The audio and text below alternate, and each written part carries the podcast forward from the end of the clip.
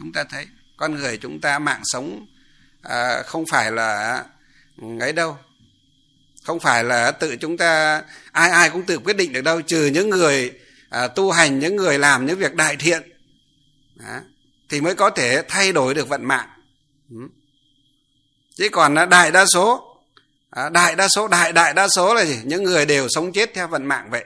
Giàu sang phú quý vinh hoa hay là nghèo cùng khốn khổ ốm đau bệnh tật cũng đều do vận mạng vậy.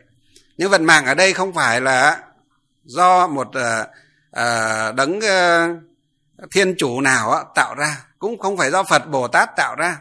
Cũng phải chẳng do một vị thần uh, linh hay thánh đế nào tạo ra mà chính do gì ạ? Con người tạo ra. Chính do chính mỗi mỗi con người đó tạo ra. Ừ. tức là nhân ở kiếp trước và thọ quả kiếp này thọ mạng hay yểu mạng đó cũng do nhân ở kiếp trước trồng và gì thọ quả báo ở đời này. À, giống như người trồng à, à, ngô vậy. Họ trồng ngô thì họ trồng ruộng ngô ắt sẽ gì mấy tháng sau họ sẽ được à, thu hoạch là gì ạ? Là bắp ngô. Người cấy lúa thì ắt sẽ được gì ạ? Thu hoạch là lúa. Còn người trồng cỏ dại á thì ắt sẽ được gì ạ? Một rừng cỏ dại mà thôi. Đấy tương tự như thế. Cỏ dại ví chưa? Do người người làm việc ác sẽ đoàn mạng hoặc là gì? Ốm đau bệnh tật à, và đoàn mạng nữa. Còn người á trồng ngô trồng lúa giống như người gì làm việc phúc việc thiện phóng sinh tu phúc bố thí cúng dàng, Đấy, giúp đỡ cho các bệnh nhân. À, họ được à, khỏe mạnh. Ví dụ như người làm y bác sĩ mà gì cứu người mà không tham lam tiền tài của cái đó. Hoặc chúng ta có thể gì à, giúp đỡ à, gọi là cúng thuốc hay là đem à, phát thuốc cho những người bệnh người người nghèo á vân vân đó. Ừ. thì đó cũng là đó cũng là cái việc làm để tăng thêm thọ mạng của mình và đặc biệt là phóng sinh đó. thì đó giống ví những người ấy, cây lúa phải trồng ngô vậy ắt sẽ được uh, ngô được lúa để thọ dụng vậy đó.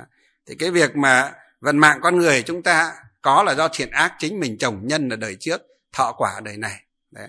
giải thích thêm như vậy để chúng ta hiểu không có lại bảo là do một vị thần nào đó hay do thượng đế hay là do phật do bồ tát hay là do thần linh ấy, họ gì? Họ ban mệnh cho chúng ta ban phúc giáng họa chúng ta không phải. Thần linh không ban phúc giáng họa cho chúng ta. Mà thần linh là những người à, cầm cân nảy mực. Là những người á, thấy uh, thiện á, thì khen thì bảo vệ. Thấy ác á, thì, thì tránh đi bỏ đi mà thậm chí là còn trừng trị nữa. Thì giống như người làm quan đấy. Những người làm quan làm tướng mà thanh liêm chính trực ấy. thấy người làm thiện á, thì thưởng người làm ác thì phạt. Giống như người làm vua cũng thế thấy bề tôi và nhân dân á, làm thiện làm tốt á, thì thưởng thì dùng. Mà thấy phản chắc á, hoặc làm ác á, à, có mưu đồ xấu á, cướp của giết người hoặc xoán ngôi á, thì thì à, giết vậy. Thậm chí là chu di cả à, tam à, tam tộc cửu tộc vậy vân vân. Đó là pháp luật của ngày xưa là như thế. Cho nên ở đây chúng ta mới thấy rằng uh, vị thần kia nói rằng chẳng tất cả những cái người mà đến mà ngủ trong miếu này mà chết trước đây á à, nói với vị sư kia là vì mạng sống của họ thì sắp hết. Khi họ vừa đến đây á thì họ đến đây á, thì à, họ nghe thấy cái tiếng ờ, vừa nghe thấy tiếng đệ tử nghe thấy tiếng đệ tử cái tiếng khánh tiếng ngọc nó chạm vào nhau bắt đầu trước khi xuất hiện vị này trên mình thì những cái đồ trang sức trên mũ trên quần áo mà toàn bằng ngọc bằng những cái đồ quý mà cho nên cái tiếng giống như à, vua đội cái mũ gì cái à, gọi là cái mũ à, mũ của vua thì thường thường là trên đó gắn những cái loại kim cương ngọc quý để biểu thị cho cái sự tôn quý của hoàng đế của hoàng tộc ấy, của họ cái địa vị của họ trong xã hội ấy. cho nên khi mà vị thần này xuất hiện thì cái tiếng ngọc gì chạm vào nhau phát ra tiếng Đó cho nên những vị kia chỉ vừa nghe thấy cái tiếng và nhìn thấy gì, nhìn thấy thần một cái là à, là các vị sợ quá mà chết. Sợ quá mà gì mà lên à, cơn mà chết. Chết ở đây chẳng quá là gì? Các vị đó cũng hết số rồi. Tức là họ, tuổi thọ ở nhân gian lại hết rồi, cho nên mới chết. Chứ chẳng phải là đệ tử giết họ vậy. Vị thần này nói với vị sư như thế, chẳng phải đệ tử giết họ vậy. Xin thầy hãy yên tâm. Vị tăng kia uh, mời thần ngồi và hai người cùng nói chuyện với nhau trong khoảng uh, nửa trong khoảng một bữa ăn. À, một bữa ăn thì chúng ta nghĩ khoảng 30 phút đến tiếng đúng không? Cái cho là khoảng trên dưới tiếng đồng hồ khoảng tiếng đồng hồ. Hai người ngồi nói chuyện với nhau cả vị tăng kia với vị thần kia vị tăng kia mời vị thần ấy ngồi lên trên giường hai người ngồi trên giường cùng nói chuyện với nhau. Chúng ta thấy Đó. các vị ngồi nói chuyện với nhau. Ừ. chúng ta thấy có những cái vị ờ, tu hành á mà đạt đạo á thì có cái khả năng ấy. Ngày xưa tôi đọc câu chuyện của đức thánh à, đức thánh ở chùa thầy. Chùa thầy còn gọi là đức thánh nhé các vị nhé nhưng cũng có chúng ta thì thường là gọi là gì? thiền sư từ đạo hạnh. Còn à, nhân dân á à, bản địa ở khu vực à, núi thầy á và khu vực quốc oai á họ đều gọi ngài là đức thánh. Đức thánh từ đạo hạnh chứ không không gọi là thiền sư tự đạo hạnh đâu. À, mà chỉ có người phật giáo chúng ta mới gọi là thiền sư tự đạo hạnh thôi. Còn người dân bản địa ngày xưa toàn gọi là đức thánh tự đạo hạnh. Gọi là đức thánh chứ không gọi là thiền sư. Cho nên chúng ta đến đó chúng ta thường hay nghe dân ở khu vực à, à, ở chỗ sài sơn với lại à, à, các à, xã ở gần gần chỗ đó họ có toàn à, gọi là ngài là đức thánh thôi. À, đức thánh từ gọi đức thánh từ. Họ không dám gọi tên ờ, hết tên của ngài họ chỉ gọi đức thánh từ thôi. Ừ. Đấy ngày xưa người ta kiểu kiêng húy về sau này ngài hết kiếp đấy ngài làm vua mà. Đó thì tôi ngày xưa về đấy thì uh, nghe các các cụ uh, bố lão hay đi lên trên chùa uh, kể cho tôi nghe câu chuyện rằng uh, ngày xưa có cái vị thần mà mà mà vị thần thành hoàng làng mà thờ ở cái cái cái ờ, cái miếu á, cái miếu không phải cái miếu ở ngay bên ờ, bên bên ờ, tay phải của à, tay trái của của chùa đâu nhá. Cái miếu này nó ở ở bên cạnh cái đường xuống làng đa phúc ấy. Ừ xuống làng đa phúc và đi ra cầu xấu giá. Ngày xưa tôi đi học cái đi đạp xe đạp qua đấy. Và lúc tu ở trên chùa thầy thì cứ suốt ngày gần một năm cứ đi bộ cứ hai ngày là tòng teng sách cái làn đi bộ từ trên đỉnh núi chùa thầy xuống chợ đa phúc để mua rau à, cứ thế đi bộ là khoảng độ tầm à, hơn cây số. Hai ngày đi chợ một lần hai đến ba ngày đi chợ một lần. Mua rau về để vào trong tủ lạnh là à, để đấy.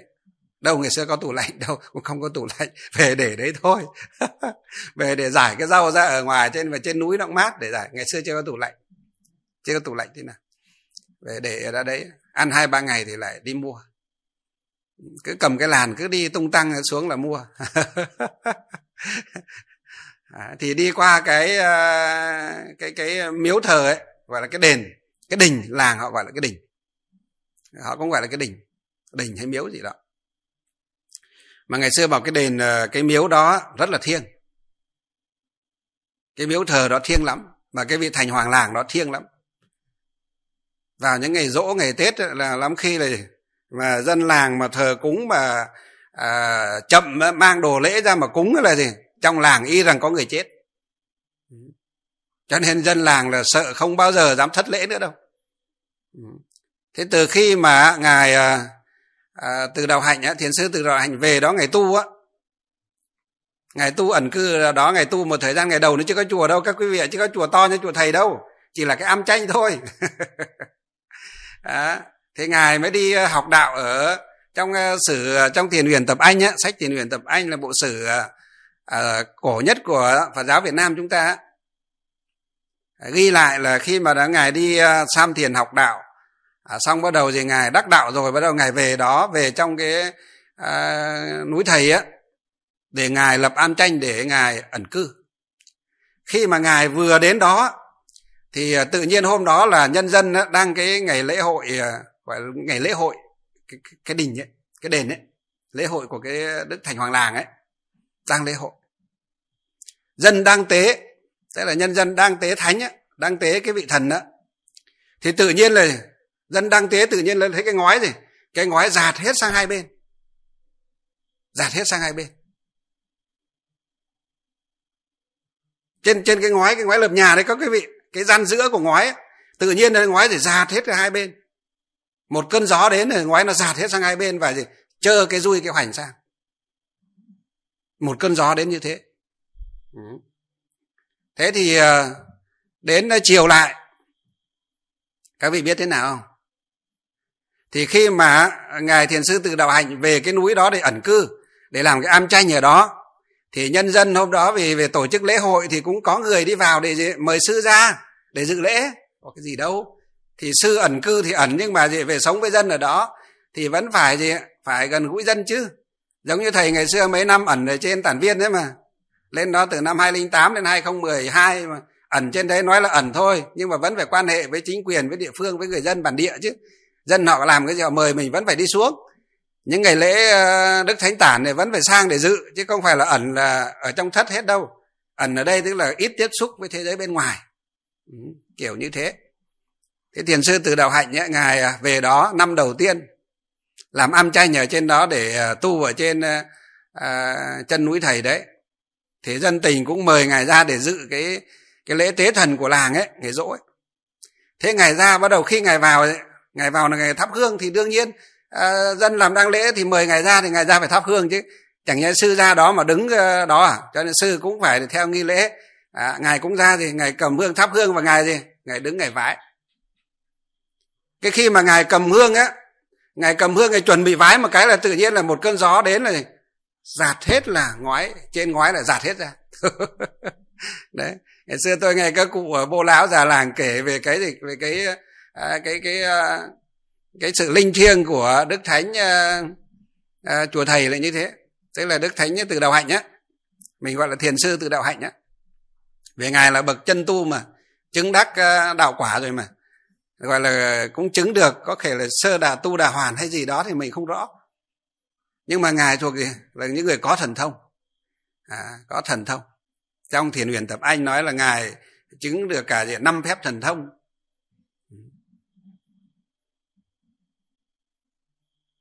Và đến chiều lại sau khi mọi người một cơn gió đến nó giạt ngói ra như thế thì mọi người đăng tế cho nên nó cũng hoảng loạn. Nhưng mà xong rồi thì à, thôi mọi người cứ vẫn cứ tế à, cứ tế thôi. Xong rồi thì cứ tế xong à, đến à, à hết à, đến chiều lại thế thì mọi người mới hết cái lễ tế để mới lên mới trải lại ngói để không có sợ nó mưa gió. Vì cơn gió nó đến ầm ầm ầm nó xoáy một cái là ngói giạt hết sai bên. Khi đó chính là cái lúc mà ngài thiền sư từ đạo hạnh nhá ngài cầm hương á ngài vái đó ngài ra ngài vái vái cái cái cái, cái vị đứng ở ngoài thôi ngài đứng ở ngoài thôi vì trong hậu cung ngày xưa trong cung thánh là người ta không cho vào.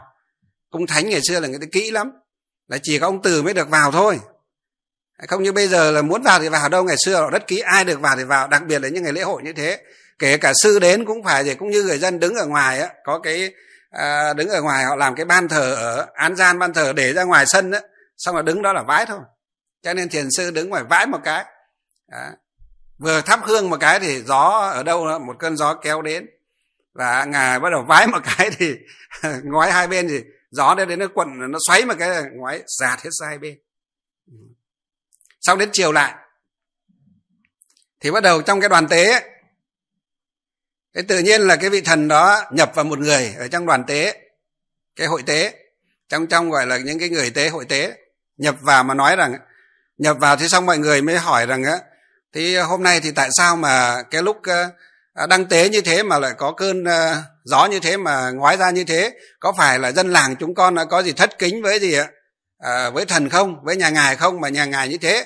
Nếu dân tình chúng con mà à, có sai có nhầm có nhầm có lỗi cái gì á thì xin là à, nhà ngài là gì? À, đánh chữ đại xá cho. Xong cái vị thần kia nói là không phải nhân dân không có lỗi gì. Năm nay dân làng rất là tốt làm rất là tốt à, vì khi đó là gì? Có một à, hòa thượng. Vị thần kia nói là có một à, hòa thượng có một bậc thánh tăng nói là có một bậc thánh tăng. Có bậc thánh tăng đến này đến để vị à, niêm hương và à, à, lễ phật.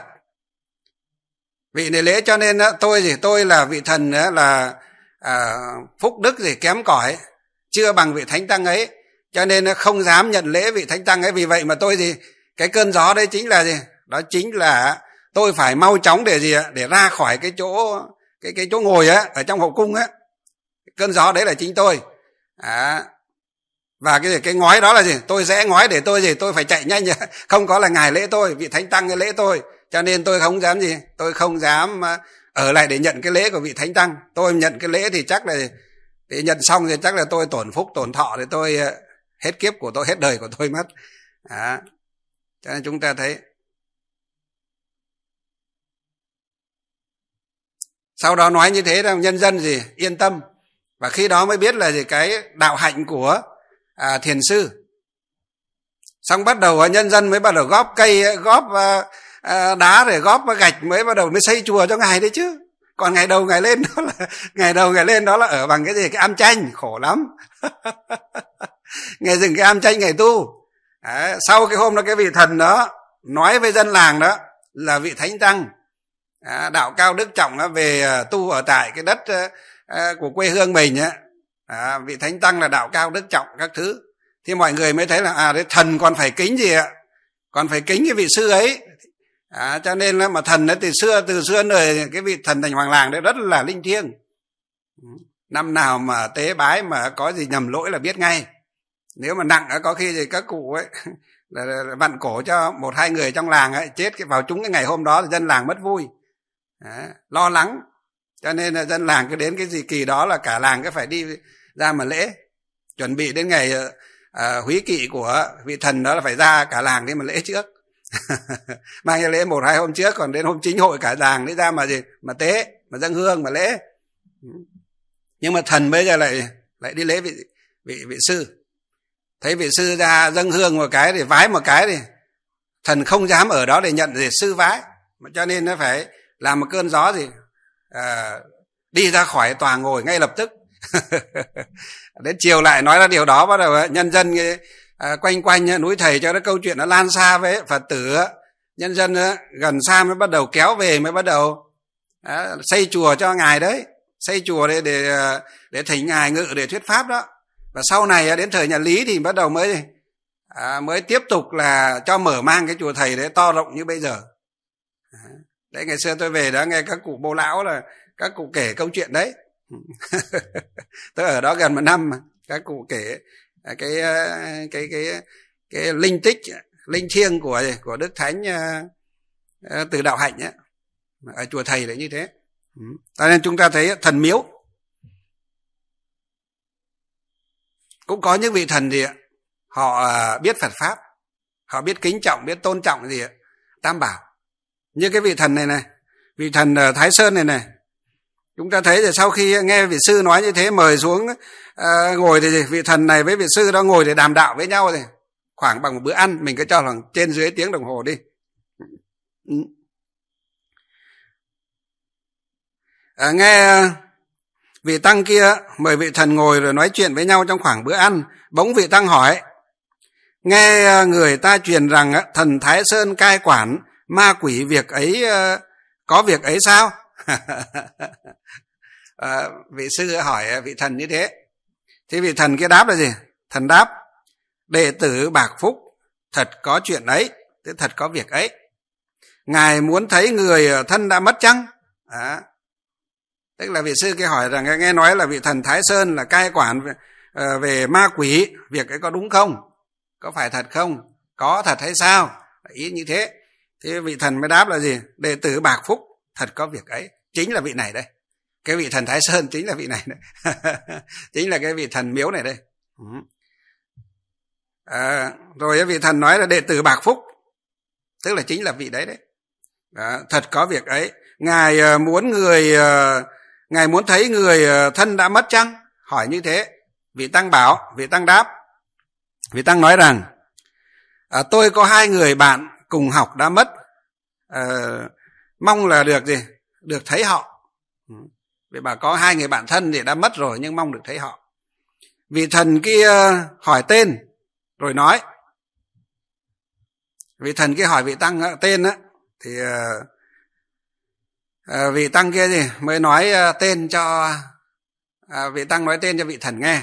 Rồi vị thần bảo một người đã sinh lại nhân gian còn một người đang ở trong địa ngục. Người ấy ờ, phạm tội nặng nên ờ, không thể đến đây. Thần ờ, có thể à, thầy có thể gì? Đến đó thăm. Ừ. À, tôi có thể gì? Dẫn thầy đến đó thăm. Chúng ta thế dẫn đến thăm cái người bạn trong địa ngục á. Còn một người bạn á đã sinh lại nhân gian làm người rồi tái sinh rồi á. À, thì có thể thầy đến cái địa chỉ đấy địa chỉ đấy để gặp. Chính người đó là bạn thầy, bạn của thầy đó. Ừ, nhưng mà bạn bạn ở kiếp trước thôi còn kiếp này vị đó đã chuyển thân sinh bây giờ đang làm đứa trẻ con rồi. Đó. đến đó thì chưa chắc việc đó nhận ra. Nhưng mà nếu mà thầy muốn thăm thì có thể đến đó thăm được. Đến cái địa chỉ đấy. Làng ấy làng ấy làng ấy xã ấy thôn ấy con nhà ai bố là gì mẹ là gì đấy. Đứa trẻ có cái uh, cái cái gì đó làm chứng đó thầy có thể đến đó để để thăm. Còn người ở trong địa ngục đó, thầy có muốn đến không? À vì khách tăng vui mừng đi theo. Đi theo ở đây chúng ta phải biết là gì? các ngài đều đi trong định. Vị du tăng này gì ngồi thiền định để đi chứ không phải đi bằng cái tấm thân để đi đâu các quý vị nhá. Tấm thân thì không bao giờ đi được mà phải đi bằng gì? Hai người ngồi nói chuyện với nhau mà đi theo thì phải cái vị tăng này cũng thuộc dạng là gì ạ? Tác gia ở trong cửa phật đấy. Thuộc cái dạng là tu hành có thể à, đi theo vị thần được như thế là không phải là đơn giản đâu tức là ngồi thiền định chỉ trong vòng một chút xíu thôi mà nhập định mà thần thức có thể đi theo cái à, vị à, à thần miếu kia không phải là đơn giản. Vì khách tăng vui mừng liền à, đi theo. Không lâu thì đến à, một nơi có nhiều ngục lửa cháy rừng rực. À, thần dẫn tăng đi vào ngôi nhà đi vào một ngôi nhà. À, đi vào một cái ngôi nhà à, từ xa thấy một người đang bị lửa đốt đi vào một cái căn nhà đó từ xa thấy một người đang bị lửa đốt. Tất nhiên có rất nhiều người nhưng mà thấy một người này bị lửa đốt kêu gào ờ, ờ, thống thiết không thể nói năng tức là kêu gào đau khổ chỉ có gào hét và đau khổ thôi không thể nói được. Thân hình đã đi thì đã biến dạng không thể nhận ra máu thịt cháy khét trông rất thương tâm chúng ta thấy cái gì chưa? Đó. thì chúng ta thấy ví dụ như là chúng ta cứ nhìn đi cái con ờ, con chó đúng không? Con chó yêu ở trong nhà chúng ta là ngày bây giờ thì chắc là phật tử chúng ta không hay hay thịt nó để ăn nữa nhưng ngày xưa. Chúng ta thấy ngày xưa nó còn nghèo còn khó. Chúng ta thấy nuôi con chó xong rồi thì bắt đầu là nhà có công có việc gì cái là có dỗ có chả và có công có việc gì lớn lớn khoảng độ năm bảy mâm một chục mâm cái đem con chó ra thịt luôn. À, đúng không? Khoảng độ 30 năm trước là có việc đó đấy các quý vị. Thậm chí con chó đấy rất khôn sống rất trung thành với với chủ. Nhưng mà nhà có việc gì đặc biệt ở nông thôn mang ra thịt luôn. Đấy cứ khoảng năm mười mâm cơm gì đó mà gì mà à, không có cái gì một cái là thôi sờ đến nó luôn thịt con chó luôn. Thế chúng ta thấy lúc con chó nó đang sống với chủ thì nó rất là gì? Là đẹp. Lông bà, lông tơ bóng mượt khôn ngoan. À, chủ đi về à, biết gì? Biết ra mừng ra chào. À, có trộm đến ban đêm à, biết sủa biết cắn để cho chủ biết vân vân. Tức là chó thay cho chúng ta để giữ nhà canh nhà cho lúc chúng ta ngủ á. Nhưng mà nhà khi có việc một cái chúng ta gì? Sẵn sàng mang ra để thịt nó để ăn. À, khi cắt tiết nó à, chói chân á, chặt chân cánh khỉ sang đằng sau á chọc tiết nó cắt tiết nó gì? Nó kêu gào thảm thiết. Chúng ta nghe không? Nó kêu không? Nó kêu ửng ửng chúng ta lại ờ, bịt miệng nó lại. À, bóp môi bóp miệng nó lại sợ nó gì nó nó đau quá sợ nó phản chủ đó, sợ nó cắn. Cho nên nó buộc miệng nó lại bịt miệng nó lại thì nó nó kêu vẫn ửng ửng ửng ửng. Nó kêu đau đớn vô cùng. À, kêu gào thảm thiết. Nhưng mà ông chủ bà chủ vẫn không thương tình vẫn không thương tâm vẫn gì vẫn cứ cố là gì chọc tiết và lấy bằng càng nhiều tiết thì càng tốt. À, để đánh tiết canh đúng không? Đó. ngày xưa là hay, hay thế ở nông thôn ngày xưa là ăn cái cái con gì chúng ta giết cũng có thể ăn tiết canh nó được. Lợn cũng ăn tiết canh, chó ăn tiết canh, gà ăn tiết canh, vịt ăn tiết canh. Thậm chí là gì, họ ăn cả tiết trâu, tiết bò, ăn tất. Con người chúng ta đúng là cái gì? Cái con gì á, miễn là con đấy nó không độc thôi là ăn hết. Là thậm chí con độc như con cóc á, mà còn gì á, chặt bỏ phần thân đi, ăn cái phần gì, phần đùi, phần chân của nó chúng ta thấy con người chúng ta à, độc ác đến cái mức độ thế là cùng tàn bạo đến thế là hết chứ đến cái còn gì nữa đâu. Chúng ta bảo con hổ độc ác như con hổ nó ăn no nó biết thôi. Con người chúng ta ăn no thì là gì? Lại còn để dành nữa. Chúng ta thấy không? Con hổ nó ăn no thì nó biết thôi. Con sư tử hay con rắn ăn no nó còn biết thôi đi đi nằm ngủ.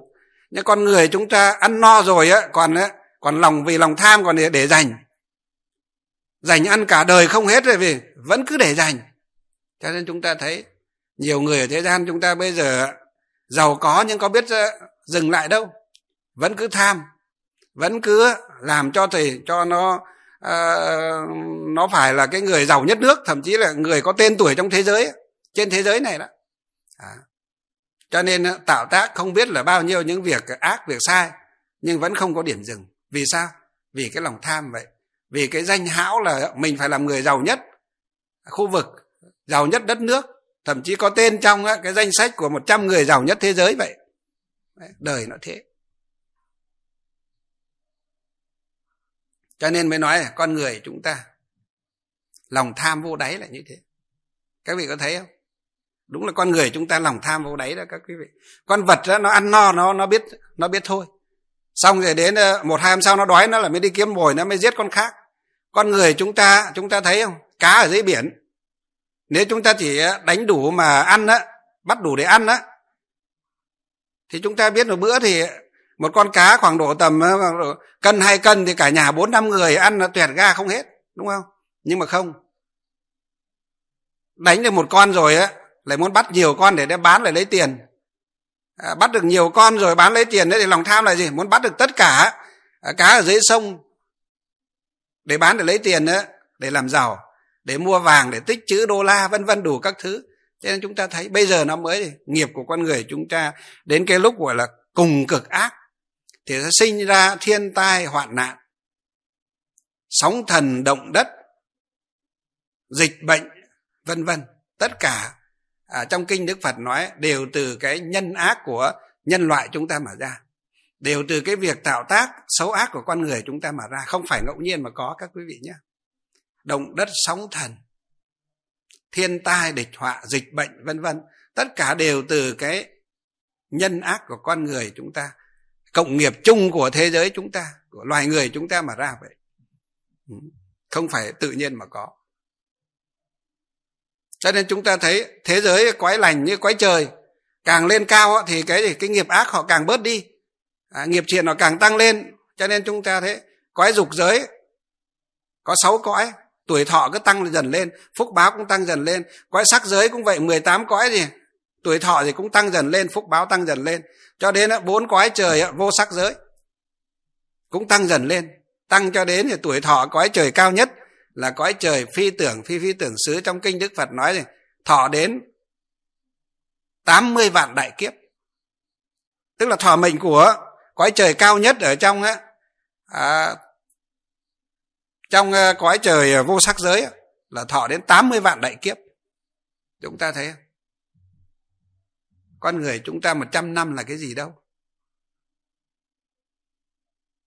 Bằng có hai ngày hai đêm của quái trời thấp nhất là quái trời tứ đế vương thôi các quý vị. Bằng có một ngày một đêm của à, quái trời thứ hai là quái trời đau lợi thôi các quý vị. Một trăm năm một đời người của chúng ta. Chúng ta thấy không? Càng đi lên thì thời gian thọ mạng càng lâu. Cái thời gian nó tính năm tháng ngày giờ cái gì cũng càng gì càng dài hơn vậy. Đó.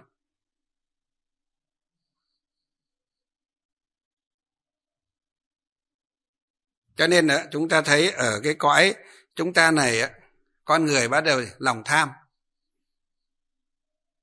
Chất chứa lòng tham sinh ra gì? Uh, tai họa hoạn nạn thiên tai địch họa dịch bệnh vân vân. Cũng chính vì con người chúng ta chiêu cảm vậy. Từ con người chúng ta con người chúng ta chiêu cảm mà có vậy. Còn con thú ăn no thì nó biết điểm dừng. Vì vậy mới nói gì? Ngày xưa tôi nghe sư phụ tôi nói sư phụ bản niên á cụ nói với tôi câu này mà ngày lúc đầu là tôi không không hiểu đâu. Cụ nói tôi nhớ đi nhớ lại nhớ mãi cái câu nói của cụ. À, bản niên cụ nói với tôi này này cụ bảo như thế tôi nói cho bác biết chứ. Sống ở trên đời này á, những người làm thiện á, không ai thiện bằng sư. Mà những người làm ác á, thì cũng không ai ác bằng sư. Cụ nói như thế tôi không tin. Thiện nhất thì là bằng sư thì được rồi. Nhưng tại sao cụ lại nói gì? Ác nhất cũng gì? Không ai bằng sư. Tôi không có tin. Cái vị ạ? Cái cụ nói ác nhất là như những kẻ đồ tể những kẻ buôn người những kẻ trộm cướp à, những kẻ phóng hỏa à, giết người không chớp mắt đấy mới gọi là kẻ ác nhất chứ. Tại sao cụ lại đi nói là ác nhất cũng là sư? Tôi không tin. Các vị biết tôi không tin mấy năm không? Tám năm trời đi học tôi vẫn cứ nghi cái gì? Nghi cái câu, câu nói của sư phụ tôi. Tôi nghĩ rằng sư phụ tôi nói sai. Tôi chiêm nghiệm. Tôi nghĩ sư phụ tôi nói sai câu ấy nói thiện nhất ở trên đời là sư thì đúng rồi. Thì chúng ta biết sư là gì là thầy mà, là những người tu hành học giáo lý của đức phật thiện nhất là đúng rồi. Không sai vào đâu được rồi. Người đời thì họ vẫn sát đạo dâm vọng, hoặc là gì, họ giữ còn năm giới thôi, hoặc giữ 10 giới, phật tử tại gia chúng ta thôi, đúng không? À. hoặc mà tu đến tinh tấn lắm cũng chỉ có sáu giới trọng và hai mươi ờ, à, tám giới khinh của bồ tát giới tại gia thôi, đúng không? Đó. Đấy là tu cao nhất đối với phật tử tại gia chúng ta. Thế còn người xuất gia thì ít nhất cũng có thọ gì? 10 giới sai gì nhiều thì 250 giới của tỷ khiêu 348 giới của tỷ khiêu ni. Thì gấp bao nhiêu lần đó, giới của chúng ta? Còn giới bồ tát thì 10 giới trọng và 48 giới khinh cũng nhiều hơn giới bồ tát tại gia của chúng ta. Ừ. Cho nên sư phụ nói là thiện nhất ở trên đời cũng là sư. Nhưng cái vế sau của tôi tôi không ờ, ngày đó tôi nghi ngờ không phải tôi không công nhận mà tôi gì tôi nghi ngờ. Cụ bảo ác nhất cũng là sư. Tôi nghi ngờ lắm. Tám năm trời đi học, tôi tìm câu trả lời. Không ai trả lời được cho tôi câu hỏi này. Thậm chí xin lỗi các vị, sám hối các vị, sám hối đức pháp chủ. Tôi cũng đem câu hỏi này để thị, hỏi đức pháp chủ khi mà tôi thị giả ngài. Hòa thượng cười, hòa thượng không nói gì. Hòa thượng bảo sau này tự công ông sẽ biết thôi. Cụ cụ thùng thẳng cụ nói đấy. Cụ tôi đem cái chuyện này tôi bạch cụ. Ngày xưa tôi học trung cấp tôi thì giả hòa thượng mà. Thì giả bưng cơm rót nước mắc màn rồi hầu chuyện hòa thượng. Các vị biết là tôi cũng có một cái diễm phúc ấy. Bốn năm trời hòa thượng là viện trưởng à là là hiệu trưởng. Vừa là trưởng ban trị sự giáo hội phật giáo ờ, tỉnh hà tây. Ngày xưa là hà tây còn tỉnh hà tây chưa sát nhập hà nội. À, và cũng đồng thời cụ cũng là hiệu trưởng trường trung cấp học trung cấp Phật học tỉnh Hà Tây. Cố Hòa thượng ờ, chủ hương là viện phó à là hiệu phó. Thì cụ hay lên giảng có khi cụ lên giảng cả tuần hoặc cả chục ngày ở trên ờ, chùa Mộ Lao trên trường học của chúng tôi ấy. Thì tôi ờ, được phân công là thị giả hòa thượng. Có 10 ông tăng thì tôi được phân công là thị giả chính của hòa thượng. Cơm nước, mắc màn, lấy nước cho cụ đánh răng rửa mặt, vân vân. Có nghĩa là tất tất tất thị giả là tất tất tất luôn ngoài đi học trên lớp ra thì lo thị giả cho hòa thượng nữa. Hôm nào hòa thượng lên lớp thì, thị giả cụ. Thế một hôm đem cái chuyện này tôi hỏi cụ, bạch cụ. Bảo là bạch cụ, hòa thượng là, bạch hòa thượng là thầy con sư phụ, con nói là ở trên đời này á, thiện nhất cũng là sư, mà ác nhất cũng là sư. Cái vế trước thì con hiểu, nhưng vế sau con không hiểu. Xin hòa thượng là giải thích cho con. Thế hòa thượng cười hòa thượng không nói gì hòa thượng cười. À, được một lúc hòa thượng mới bảo á dần dần sau này các ông sẽ biết thôi. Thế mình là gì mình lại càng mù tịt nữa. Đấy đấy là cái người mà ngày xưa à, tôi hỏi mấy người nhưng mấy người á à, cũng không trả lời được cho tôi vừa lòng. Mà thậm chí là ngày đó hỏi á à, hòa thượng hiệu trưởng đồng thời cụ cũng là hòa thượng à, giới sư đàn đầu của tôi ấy để truyền giới cho chúng tôi á. Vì là thị giả của cụ trên trường mà cho nên á, gần gũi rất là lân mẫn gần gần gũi. Các vị biết là tôi được một phần như ngày hôm nay đó đó cũng là một phần lớn là từ những cái kiến thức và những cái kinh nghiệm. Trong bốn năm học ở trung cấp mà thị giả cụ mình cứ tỉ tê tôi thì hay tỉ tê các cụ. Tỉ tê các cụ kiểu là cứ tối tối lên là bóp chân bóp vai cho hòa thượng ấy. Đấy, kiểu thế hoặc là à, hầu hòa thượng à, ngồi uống nước thì hòa thượng là gì à, hòa thượng ngồi uống nước cụ ăn xong ngồi uống nước khoảng độ 15 hai 30 phút gì đó mình lại ngồi mình lại đứng đằng sau không dám ngồi đứng đằng sau thôi. Tôi đặc biệt là hầu các cụ lớn chưa bao giờ tôi ngồi ngang hàng với các cụ. Các cụ ngồi chưa bao giờ tôi dám ngồi. Các cụ ngồi thì tôi đứng. Đấy là nguyên tắc thị giả của tôi. Từ các vị đại đức lớn cho đến các vị thường tọa chứ còn không nói gì đến hòa thượng ngày xưa đi học ấy, tôi giữ được cái oai nghi ấy giữ được cái phép tắc ấy. Các thầy lớn ngồi mình không ngồi. Các thầy lớn á, đứng thì mình phải đứng gì? Đứng nép sang một bên. Lúc nào cũng phải khiêm cung với các ngài. Thậm chí là trời nắng không dám đứng gì không dám đứng vào cái bóng của các cụ các thầy. Các vị biết là ngày xưa tôi để ý như thế đấy. Học oai nghi phép tắc mà tôi còn để ý cái này không ai dạy đâu đọc sách mà gì tự mình phải hiểu ra thôi. À, đọc sách của ngài quy sơn ngày xưa ngài đi hầu thầy. Ngày xưa quy sơn đi hầu thầy á đi cách xa thầy gì ba bước. Lúc ấy chiều chiều đầu giờ chiều. Nhưng á về á muộn hơn thì lại đi cách thầy xa gì? Năm bước. Thế xong hôm sau thầy thường đường hỏi bảo hôm qua là linh hiệu làm sao đi ờ, với thầy làm sao lúc đầu mà đi cách xa ba bước mà sau đến chiều lại lại đi cách xa năm bước? Thầy biết rồi nhưng vẫn hỏi để thị chúng. Thế ngày linh hiệu mới á dạ à, bạch gì bạch phương trượng là con á lúc đầu đi á, thì giả gần ngài ba bước gần thầy ba bước là vì sao? Vì lúc đó cái uh, bóng của thầy á mặt trời nó chưa gì chưa ngả về đằng tây nhiều cho nên cái bóng của thầy á nó chưa đi nó chưa kéo ra dài cho nên à, con dám đi gần. À, đến chiều lại á thì à, mặt trời nó về ngả về đằng tây nhiều bóng của thầy nó dài ra cho nên con lại phải đi giãn dài ra. Vì vậy mà gì? À, thế cụ à, thầy sư phụ mới cười mới bảo là đấy học oai nghi phép tắc phải gì ạ? Phải như như linh hiệu mới được. Tức là như ngày quy sơn á ở núi linh hiệu á sau này á ở núi quy sơn á ngày linh hiệu ở núi quy sơn á. Đó. Chúng ta thấy không? Tôi đọc cái câu chuyện đó cho nên á đọc xong một cái là mình ghi khắc ghi tâm khắc cốt để mà học luôn. Cho nên là đứng hầu cần các hòa thượng các thượng tọa lớn nhìn hướng để mà đứng. Nếu thấy bóng của các cụ á, nó ngả về về đằng đằng đông mình không dám đứng đằng đông. Mà có đứng đằng đông á, thì cũng phải đứng tránh ra không dám đứng lên trên bóng của gì của các cụ các thầy. Đấy. Các vị biết ngày xưa chúng tôi đi học mà cái này tôi nghĩ là không phải ai cũng có thể à, hiểu và ai cũng có thể làm được cái điều đó đâu.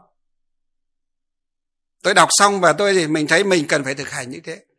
Thế còn huống chi là mình dám ngồi với song song với các cụ để nói chuyện. Còn có một thầy á, cũng là ở vào ban thị giả với hòa thượng à, hiệu trưởng tức là đức pháp chủ bây giờ đó. Ngày xưa cụ chưa làm pháp chủ nhưng mà à, cụ làm hiệu trưởng chúng tôi. Thầy ấy lên thì tôi lên ngày nào cũng thế thầy ngồi ấy, đối diện với hòa thượng và ngồi ngang hoàng với hòa thượng hoặc là ngồi trên cá giường của hòa thượng để bóp chân cho cụ. Hoặc là ngồi ngang hàng với cụ ngồi đối diện hai bàn với nhau để nói chuyện thế ra tôi bảo. Sao lại sư ông sao bác này? Ngày đấy sư bác rồi, sao lại bác lại ngồi ngang hàng hòa thượng thế? Thì bảo ôi hòa thượng bảo cho ngồi thì cứ ngồi cái gì đâu. Bác lại cứ lắm chuyện. Hòa thượng bảo ngồi thì tôi có phải tự tôi ngồi đây? Hòa thượng bảo tôi ngồi thì tôi ngồi. Thì, tôi, thì tôi lại nhắc là hòa thượng bảo ngồi nhưng mình không được ngồi. Cái thứ nhất á, mình là học trò cái thứ hai mình làm sa di. Ngày đó mới là sa di thôi. Năm 2000 tôi mới thọ giới lên đại đức mà. Đó. mà đi học từ năm ờ, 98 đầu năm 98 đó. năm 2000 tôi là học trung cấp từ 2 năm tôi mới thọ giới lên ờ, đại đức lên sư ông đó. Ừ. Cho nên ờ, nói với sư bác kia là, bác kia còn thọ sau tôi một năm, hai năm nữa cơ. Một năm, hai linh một, bác mới thọ giới tỷ khiêu sau tôi một năm. Thế tôi bảo là mình mới là sa di mới sư bác không được ngồi với các tỷ khiêu. Mà huống chi hòa thượng là gì ạ hòa thượng lại là thầy mình à, lại là hòa thượng nữa không được ngồi như thế. Bác bảo hòa thượng cho tôi ngồi tôi ngồi. Bác là cái linh tinh. Thế có nghĩa là gì? Cái này cũng do cái ý thức của mỗi người. Thì đương nhiên hòa thượng cũng bảo tôi ngồi mà. Ngày đấy tôi thì giả cụ cụ cũng bảo tôi ngồi. Cũng bảo thôi thì à, bác cứ ngồi đi đứng là thế cho nó mỏi nó, nó mỏi chân. À, nhưng không cứ đứng đằng sau cụ để bóp vai cho cụ hoặc rằng à, đứng à, bên cạnh để hầu chuyện cụ cũng còn không dám đứng ở trước mặt cụ nữa cơ. Nếu cụ có đứng phía trước á, thì phải đứng tránh sang một bên trái hoặc tránh sang bên phải không được đứng đối diện cụ. Ừ, không được đứng đối diện hòa thượng. Đấy, đấy là những cái oai nghi cái phép tắc mà ngày xưa chúng tôi ờ, không phải là ai học cũng làm được. Ở đây nói với các quý vị như thế nhưng chúng tôi thì ngày xưa đi học đó thì đấy nhớ và học cả những cái oai nghi phép tắc ấy. Tăng ni trẻ bây giờ đại đa số đánh mất hết oai nghi phép tắc ấy rồi. Coi thầy như là bạn à, cá mè một lứa hết với nhau. Vì sao? Cũng chính vì cái người thầy đối với trò là không có sự nghiêm khắc vậy. Các thầy trò ngồi với nhau à, có khi không lên chùa ngồi lôi tú lơ khơ ra để đánh gì đánh quỳ với nhau hoặc đánh bôi nhỏ nổi với nhau cho nên thầy trò thành cá mè một lứa có gì đâu. Nhưng các vị đấy không bao giờ thấy tôi có thể ngồi ngồi đánh như tú lơ khơ hay là à, chơi gì chơi bài với học trò tôi cả. Đây là nguyên tắc. Kể cả đánh chơi đánh bôi nhọ đánh quỳ cũng thế không bao giờ có. Không có việc gì làm á thì đi mà niệm phật đi mà tụng kinh đi làm công quả thì không có chuyện là cho thầy trò ngồi cùng trong phòng mà đánh tú lơ khơ, đánh bài với nhau để để chơi, để giải trí, để giải khuây đâu. Không có. Sư còn nhiều việc phải làm hơn cái việc đó. Đó là gì? Sinh tử là việc lớn. Các cụ nói là sinh tử đại sự. Đối với người tu hành là sinh tử là việc lớn. Việc lớn là chưa làm được thì trong lòng tất không an vậy. Không để cho ngày tháng nó luống qua vậy. Ừ không có phật sự gì làm á thì uh, thôi cũng ngồi yên. Hoặc là nằm gì mà niệm phật hoặc là nằm mà niệm phật chú tâm mà niệm phật hoặc là à, đi đọc sách à, vân vân. Người tu bây giờ sở dĩ để cho gì? Phần lớn một số vị tăng ni là để cho trò nó nó nhờn là vì vì là à, mình cũng để cho trò nó gì? Chơi với trò nó một cách là thân thiết quá nó không có khoảng cách vì vậy mà mới xảy ra cái chuyện là cá mè một lứa vậy. Ừ. Đấy, ngày xưa tôi đem tôi hỏi hòa thượng, cái câu ấy cụ cười, cụ bảo sau này lớn các bác sẽ biết. Mà đúng, các vị biết không nói là thiện nhất thì cũng là sư, ác nhất cũng là sư. Và đến khoảng độ tầm mấy năm sau tôi mới chiêm nghiệm thấy gì một số những vị sư mà đặc biệt sau này ờ, nghe ấn quang đại sư văn sao ngày giảng tôi mới thấy gì? Ngày ấn quang đại sư mới nói rằng á những người ờ, xuất gia chưa thực sự mình chưa chứng đắc gì cái gì nhưng mà tự vỗ ngực ta đây bảo mình đã chứng đắc được quả la hán được quả bồ tát thậm chí là ngang với phật. À, cho nên á à, vọng á vọng ngôn dùng cái lời vọng ngôn như thế mà gì? Mà lừa gạt chúng sinh lừa gạt tín đồ phật tử lừa gạt những người dân á thiếu hiểu biết. Lôi kéo họ về với mình. Và sau này khi mà có đầy đủ cái niềm tin đối với à, một số lượng tín đồ rồi bắt đầu là đứng lên để gì? Để phá pháp. Và nói rằng á a di đà phật đó là gì ạ? Ví dụ như là nói rằng a di đà phật là đại ma đầu quán âm thế trí là gì? Là tiểu ma đầu á còn tất cả những cái người mà tu hành về tu hành uh, theo phật giáo đại thừa là gì? Đều là con của ma á. Đấy là gì? Gọi là đoạn thiện căn của chúng sinh. Những vị sư mà thuyết pháp giáo hóa như thế gọi là làm mù mắt chúng sinh làm ờ, mất đi cái thiện căn của gì? Của chúng sinh của những phật tử của những người nghe pháp thậm chí là cả những tăng ni. À, nhẹ dạ cả tin. Mới vào đạo á chập chứng á ba bảy hai mốt ngày á, gặp được những cái vị tà sư như thế thuyết pháp và cứ tưởng cho là thật. Họ thuyết pháp ấy họ dụ dỗ và họ lôi kéo. Cứ tưởng đấy là là chân sư là chính đạo. Cho nên đứng lên báng phá à, pháp môn tu tập gì à, của phật cho rằng tất cả các pháp môn uh, tu tập đại thừa đều là ma đều là quỷ đều là thiên ma đều là à, ngoại đạo đều là ba la môn giáo và đều là gì phật giáo của gì trung quốc vân vân và vân vân. Đó. Cho nên bây giờ tôi mới khẳng định với các quý vị rằng cái câu câu nói của sư phụ tôi á tôi đã nghiệm ra rồi. Nghiệm ra mấy năm nay rồi nhưng hôm nay mới nói với các quý vị ác nhất cũng là sư chính là những cái hạng ông thầy tà tức là ông thầy gì chưa chứng là to mình đã chứng đó. Vỗ ngực ra đây cho mình là chứng thánh quả a la hán là bồ tát thậm chí là phật là ngang với phật đó. Cũng lên khai tràng thuyết pháp nhưng mà gì nó toàn đi xuyên tạc giáo lý của đức phật. Nhặt nhạnh ở chỗ này một tí chỗ kia một tí. Và quay lại gì bán bán phật bán pháp bán tăng. Bán cái con đường mà các bậc á, cổ đức cao tăng thạc đức tu tập hành trì chứng đạo giải thoát giác ngộ đầy dẫy ra đấy. Mà họ không tin. Họ bán cho đó là phật ờ, giáo của trung quốc cho đó là phật giáo uh, uh, bà la môn vân vân và vân vân cho là tà đạo hủy hoại phật giáo. Bây giờ tôi mới nghiệm ra câu nói của sư phụ tôi ấy, nói là thiện nhất cũng là sư mà ác nhất cũng là sư.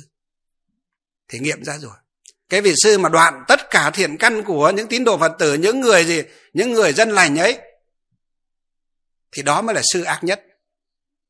Các quý vị những vị thầy tà như thế những vị sư tà như thế tà sư như thế là những vị sư gì ác nhất vậy?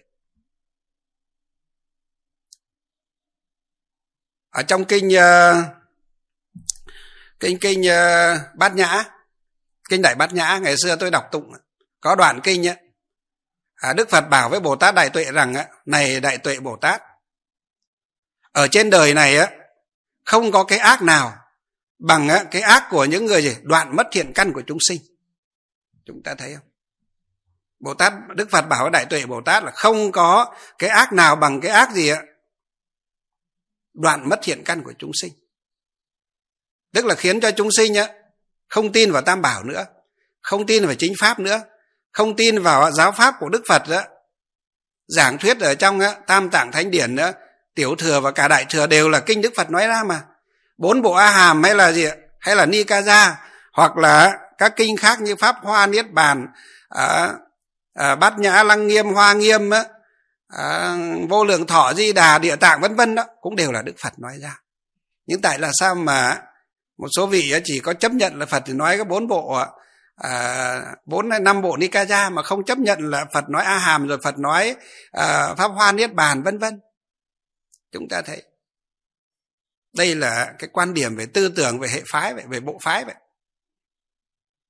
Nhưng một số người học chưa đến nơi đến chốn đứng lên để báng phá nhau mà sinh ra cái chuyện gọi là đoạn mất thiện căn của của thiện nam tín nữ của tín đồ phật tử.